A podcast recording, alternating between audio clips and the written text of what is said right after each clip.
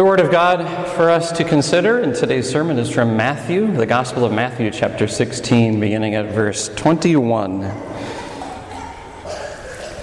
From that time on, Jesus began to explain to his disciples that he must go to Jerusalem and suffer many things at the hands of the elders, the chief priests, and the teachers of the law, and that he must be killed and on the third day be raised to life. Peter took him aside and began to rebuke him. "Never, Lord," he said, "this shall never happen to you." Jesus turned and said to Peter, "Get behind me, Satan. You are a stumbling block to me. You do not have in mind the concerns of God, but merely human concerns." Then Jesus said to his disciples, "Whoever wants to be my disciple must deny themselves and take up their cross and follow me. For whoever wants to save their life will lose it, but whoever loses their life for me will find it. What good will it be for someone to gain the whole world, yet forfeit their soul? Or what can anyone give in exchange for their soul?" This is the word of our Lord. When I was a kid, there was a T V show on called Candid Camera. It was really one of the predecessors to reality T V and to viral videos on YouTube that show practical jokes being played on people. It was hosted by a nam- man named Alan Funt. And so on Candid Camera, what they would do is they would get a bunch of actors to go out onto a scene. It could be one, it could be two, it could be ten. And everybody in the scene was an actor in on this practical joke except for the one person who was the victim. And then they right, would play the practical joke on the person, and then they would be recording it and get their, their reaction to being the victim of a practical joke. You know, they'd get the reaction on camera, and they'd get their raw, real, unedited, unedited reaction. Then Alan Funt would show up on the scene, he would put his arm around the person, and he'd say, "Smile, you're on Candid Camera." And that made him feel better sometimes. What does it mean to be candid, or to have candor? Same word. That show called Candid Camera tells us exactly what it means. To be candid is to be straightforward, honest, truthful, and real. So if you hire a photographer to take pictures of your family and the photographer says, "Hey, I want to get some candid shots," what, what they mean is, I want to get some pictures of you where you're not posing. You're not, you're not pretending like you're always smiling at each other. It's real. It's normal, right? And so candid means you're not posing or not pretending. You're a realist. Now, there are a number of situations where being candid is important and helpful. I think the three most common and, and also the most important are this. First of all, it's important to be candid when, when you and another person might have a difference in your opinion, in your taste, or in your perspective even. And that calls for just understanding, more or less, on either person's part.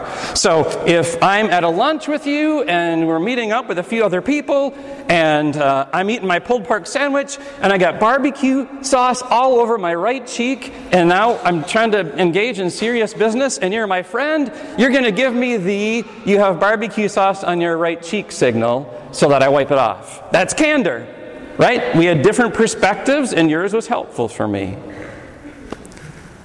Being candid also applies in educational settings. Uh, we're finishing up school these days. We're congratulating graduates. Being candid or having candor in an educational and a learning environment is the teacher or a coach taking the student or the player uh, and, and correcting a false assumption or a missing item that they need to know, right? It's giving re- the real, straightforward truth. That happens in education all the time. The third area of being candid is when there's conflict that develops between you and another person. Uh, when there's a real or a perceived injustice of some kind, and then there's tension that develops between two people.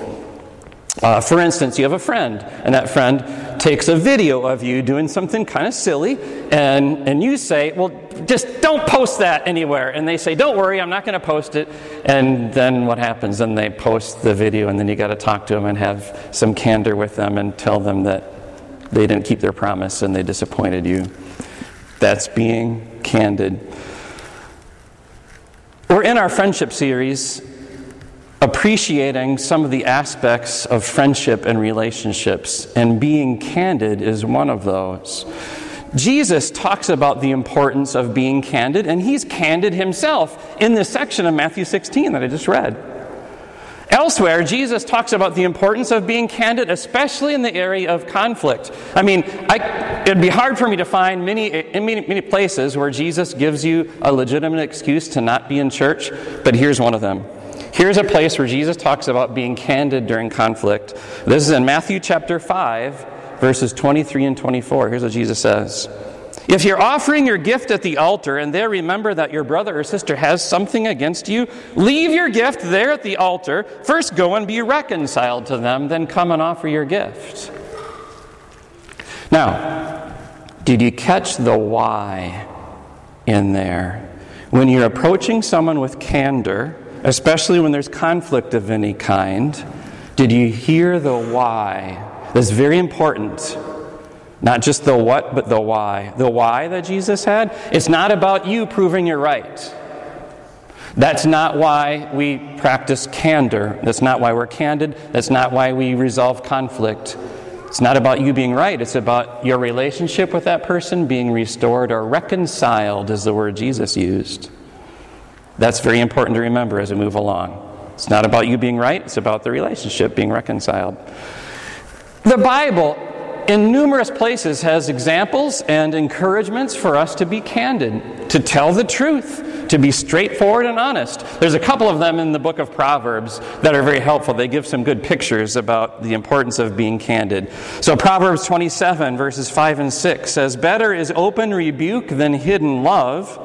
Wounds from a friend can be trusted, but an enemy multiplies kisses."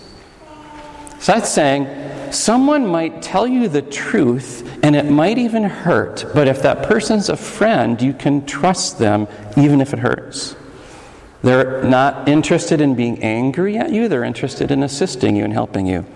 All right, Proverbs twenty-nine, verse five says, "Those who flatter their neighbors are spreading nets for their feet." So that's saying you can sugarcoat things and you can give someone fake praise and just butter them up, and in the end, it's actually going to trap them. It's going to be harmful for them. So here's a good rule of thumb. Tell other people the truth, both in what you tell them and how you tell them, in the same way that you would want them to tell you. That's being candid. So, Jesus shows us being candid in Matthew chapter sixteen, and that also makes us want to be candid with others.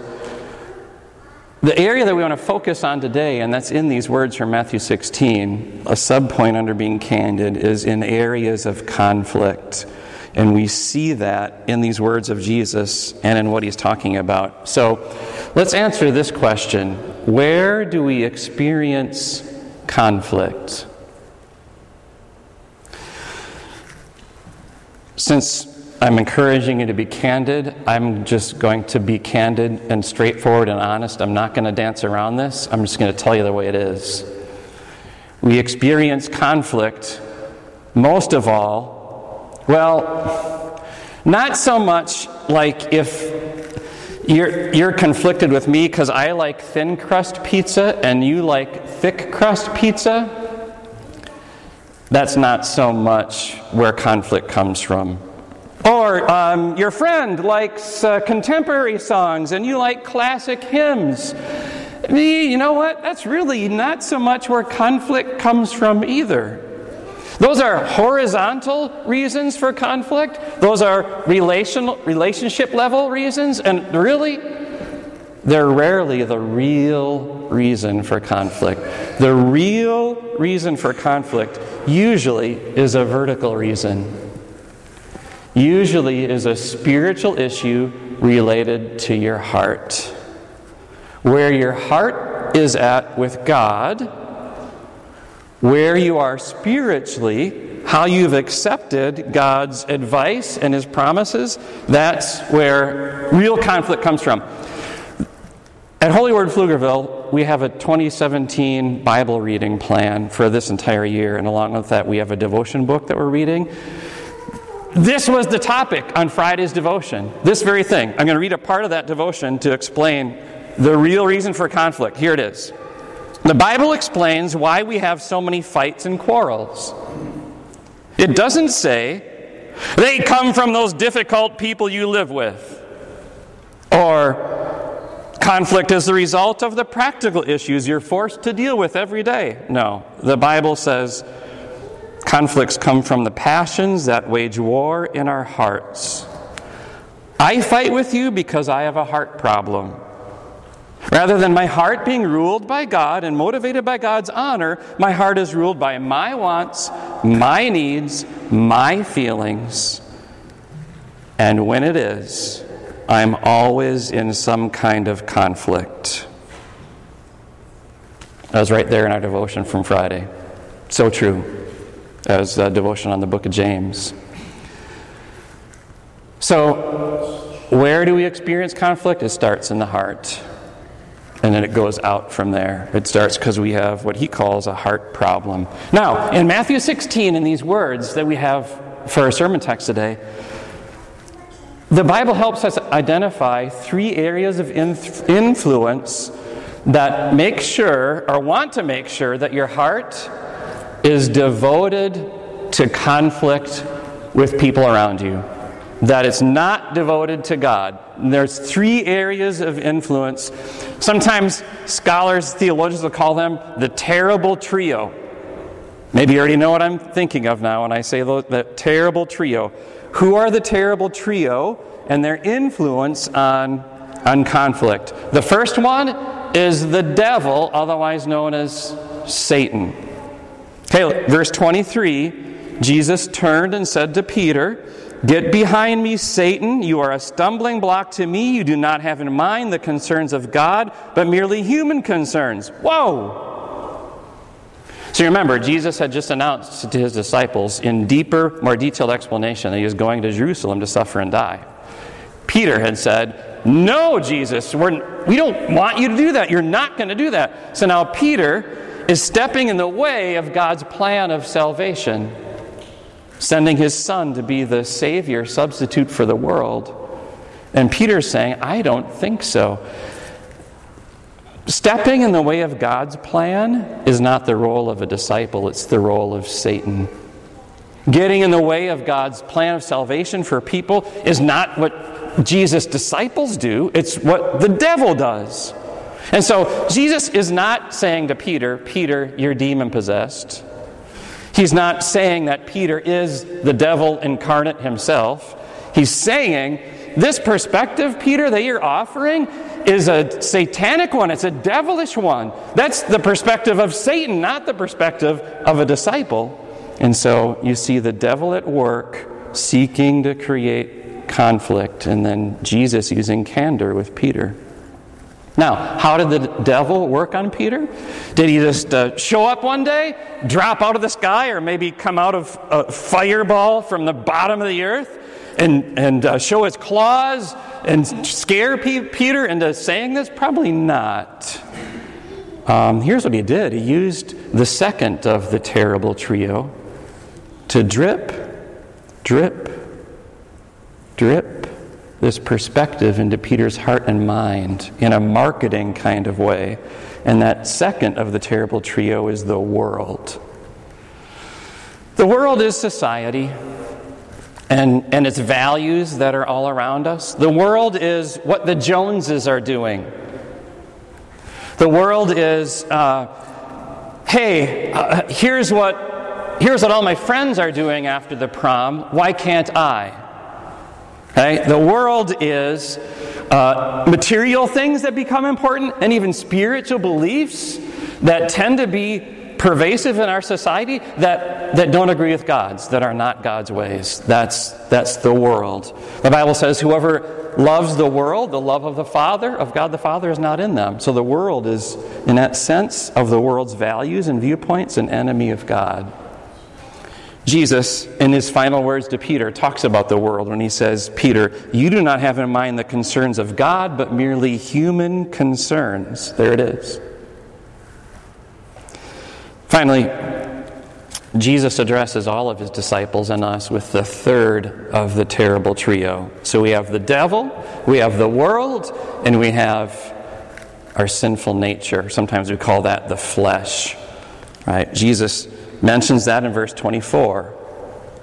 Whoever wants to be my disciple must deny themselves and take up their cross and follow me.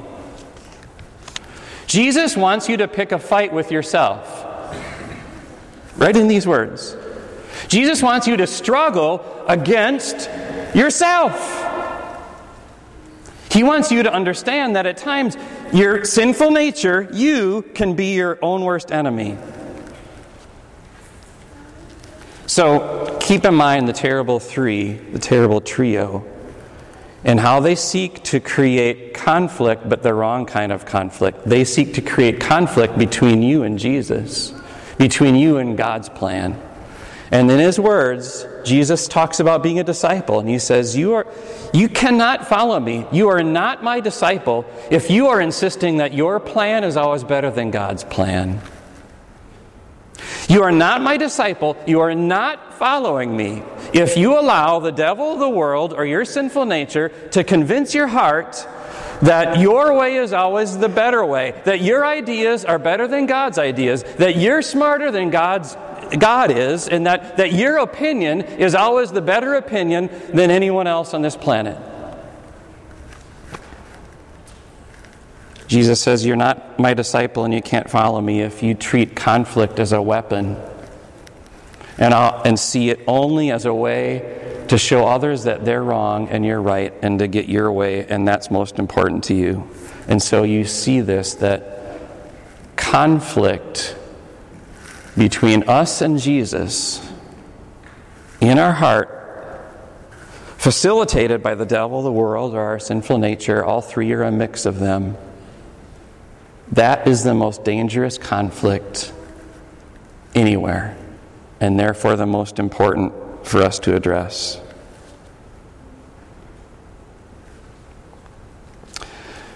Do you have this problem when it comes to conflict? I do. Being right all the time. Do you have that challenge that just doesn't doesn't matter what the what, what the misunderstanding or the disagreement or the conflict is? You're always right. I I have that problem. I you may not, but you know when when you're in conflict with me, you don't stand a chance because I'm I'm always right. I'm, I'm just right all the time. It's that simple. Uh, maybe you do, maybe you don't. Think about what it what it really would be like, truthfully and honestly, to be right all the time. And how frustrating that would be to have people who then conflict with you, to be in conflict with people who disagree with you, who doubt your perspective, who say that you're wrong. How wouldn't that be frustrating? To, what, you just want to stamp your foot down and say, would you just listen? I'm the one who's right all the time. Just do it my way and everything will be okay. Well, guess what? God is right all the time. Jesus is perfect in everything that he thinks and plans and says and does and tells you to do. He's perfect in keeping his promises that you like to doubt sometimes. He's perfect in giving you his commands that you second guess. And so, what would it be like to be Jesus, who's right all the time when it comes to conflict with sinners? Wouldn't, I mean, does Jesus get frustrated with us? Does he stomp his foot and say, for crying out loud, would you just listen to me once and for all? Does he does he create a, a, a Bitmoji or, or an email signature with a picture of himself and the caption says, I told you so?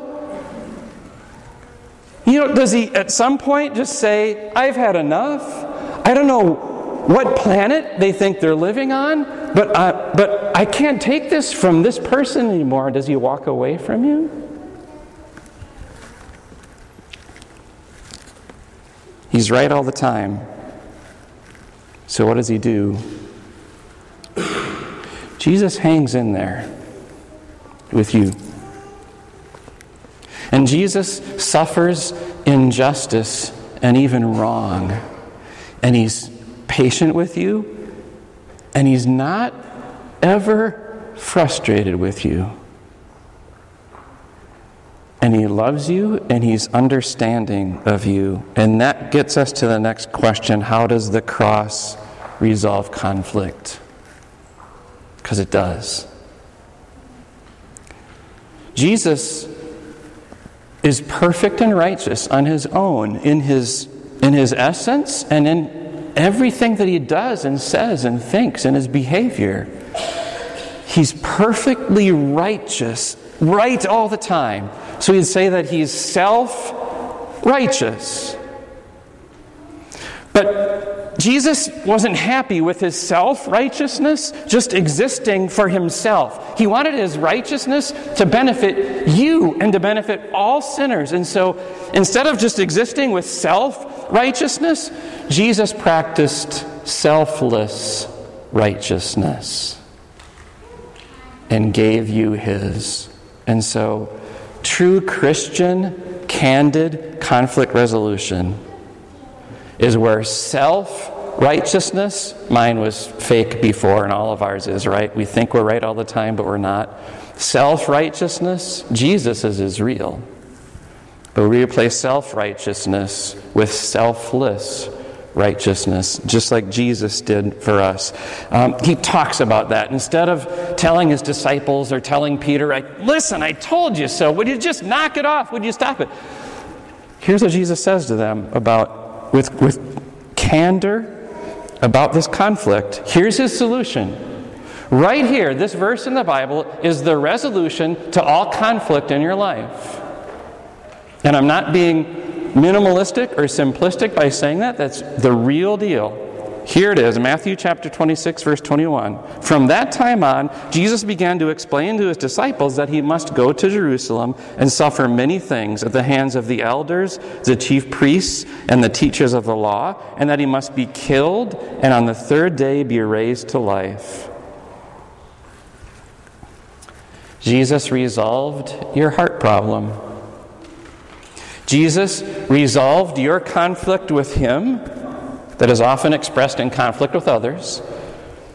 Jesus resolved that by actually creating more conflict. Did, do you see that? His goal isn't no conflict. His goal is reconciling his relationship with you. And so, given the fact that there's conflict in your relationship with Jesus, Jesus says, I'm going to take care of that.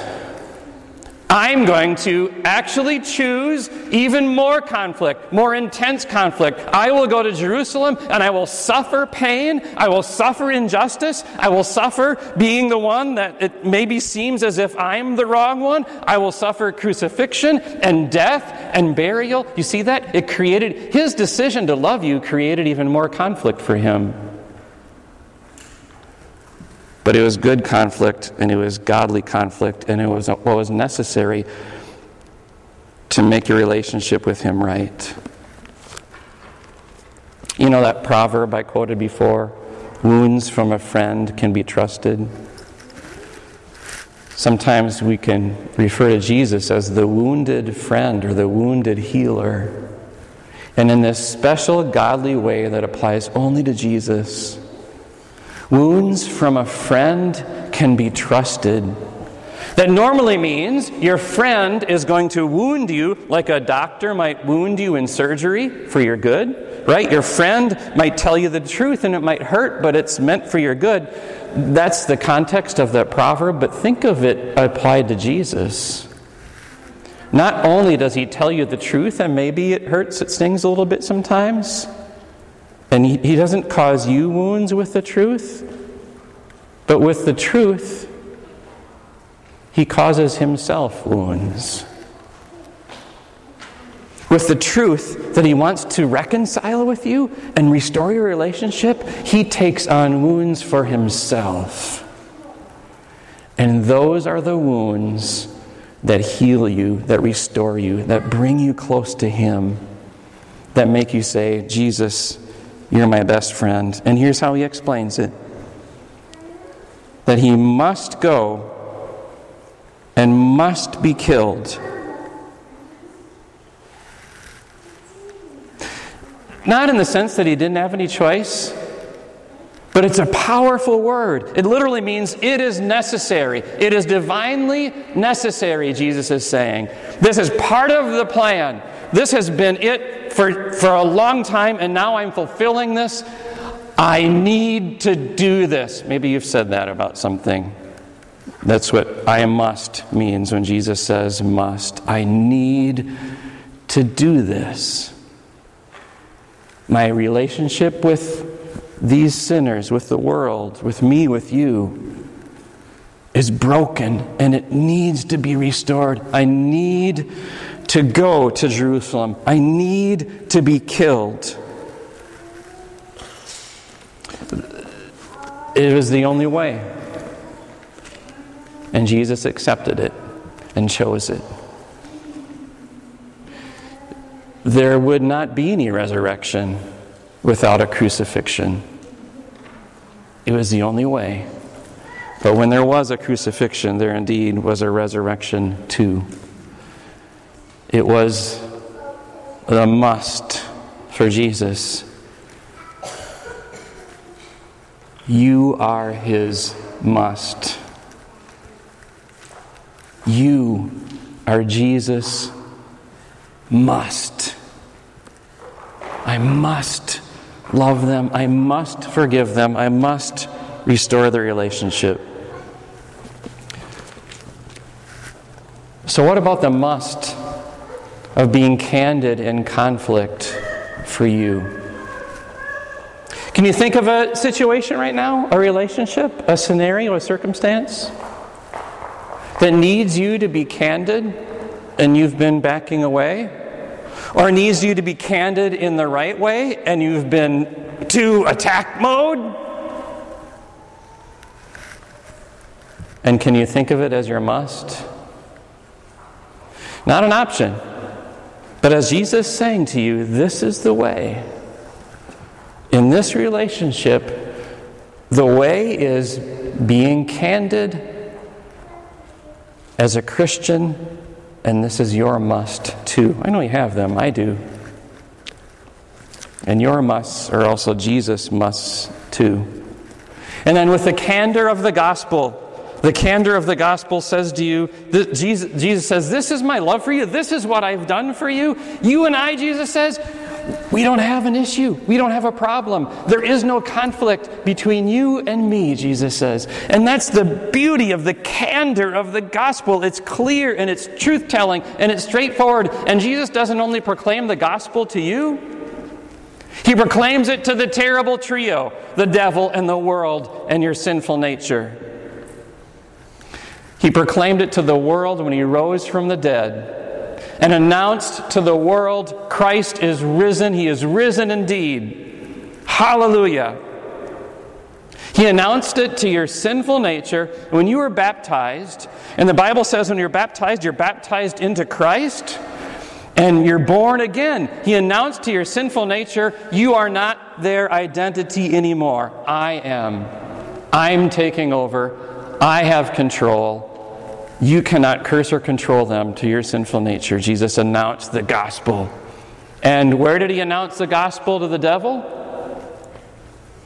After He became alive, we say this in our creed, He descended into hell. And there announced to the devil himself, I'm alive. I win. I have resolved all conflict between sinners and myself. That's the candor of the gospel that Jesus uses. So, what should we do with conflict in our own personal relationships? Um, I, it's not a big deal for me to now give you a toolbox of six tips to resolve conflict in your personal relationships. I, I think you can find that out there. What's important and what Jesus wants for us today is to know to start here. Where do you start in resolving conflict in your personal relationships? I'm talking this week. The phone call you need to make, the person you need to have coffee with. Where do you start? You start here.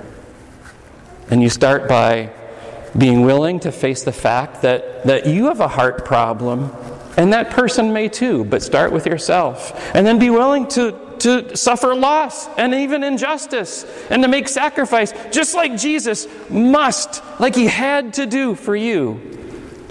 And to understand that sometimes conflict resolution st- still involves pain and sacrifice on your part, even as it's a good thing.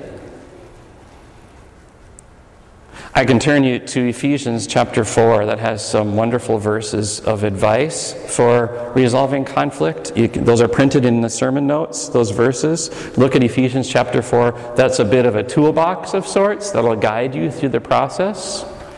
But you go at it with the right heart and, and you won't go wrong, no matter how comfortable you are in using those tips.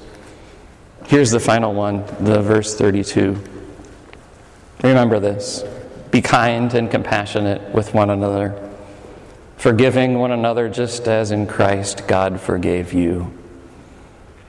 Conflict resolved with the candor of the gospel. Amen. Let's pray. God Almighty, we often experience conflict with you, and you could just flick your finger and be done with us. But in your love, you promised not to do that, and in your love, you sacrificed your own son. You endured conflict too as his father, and he endured conflict for us so that our conflict with you would be resolved. Father, bless us this week as we keep that on our hearts and in our minds, how you, you have restored our relationship with you, and in the candor of the gospel, spoken it to us so plainly and given us so many promises. May all of that inspire us and equip us to resolve our conflicts with others too, even when it's difficult. We ask for your mercy, for your salvation, and for your help. In Jesus' name, amen.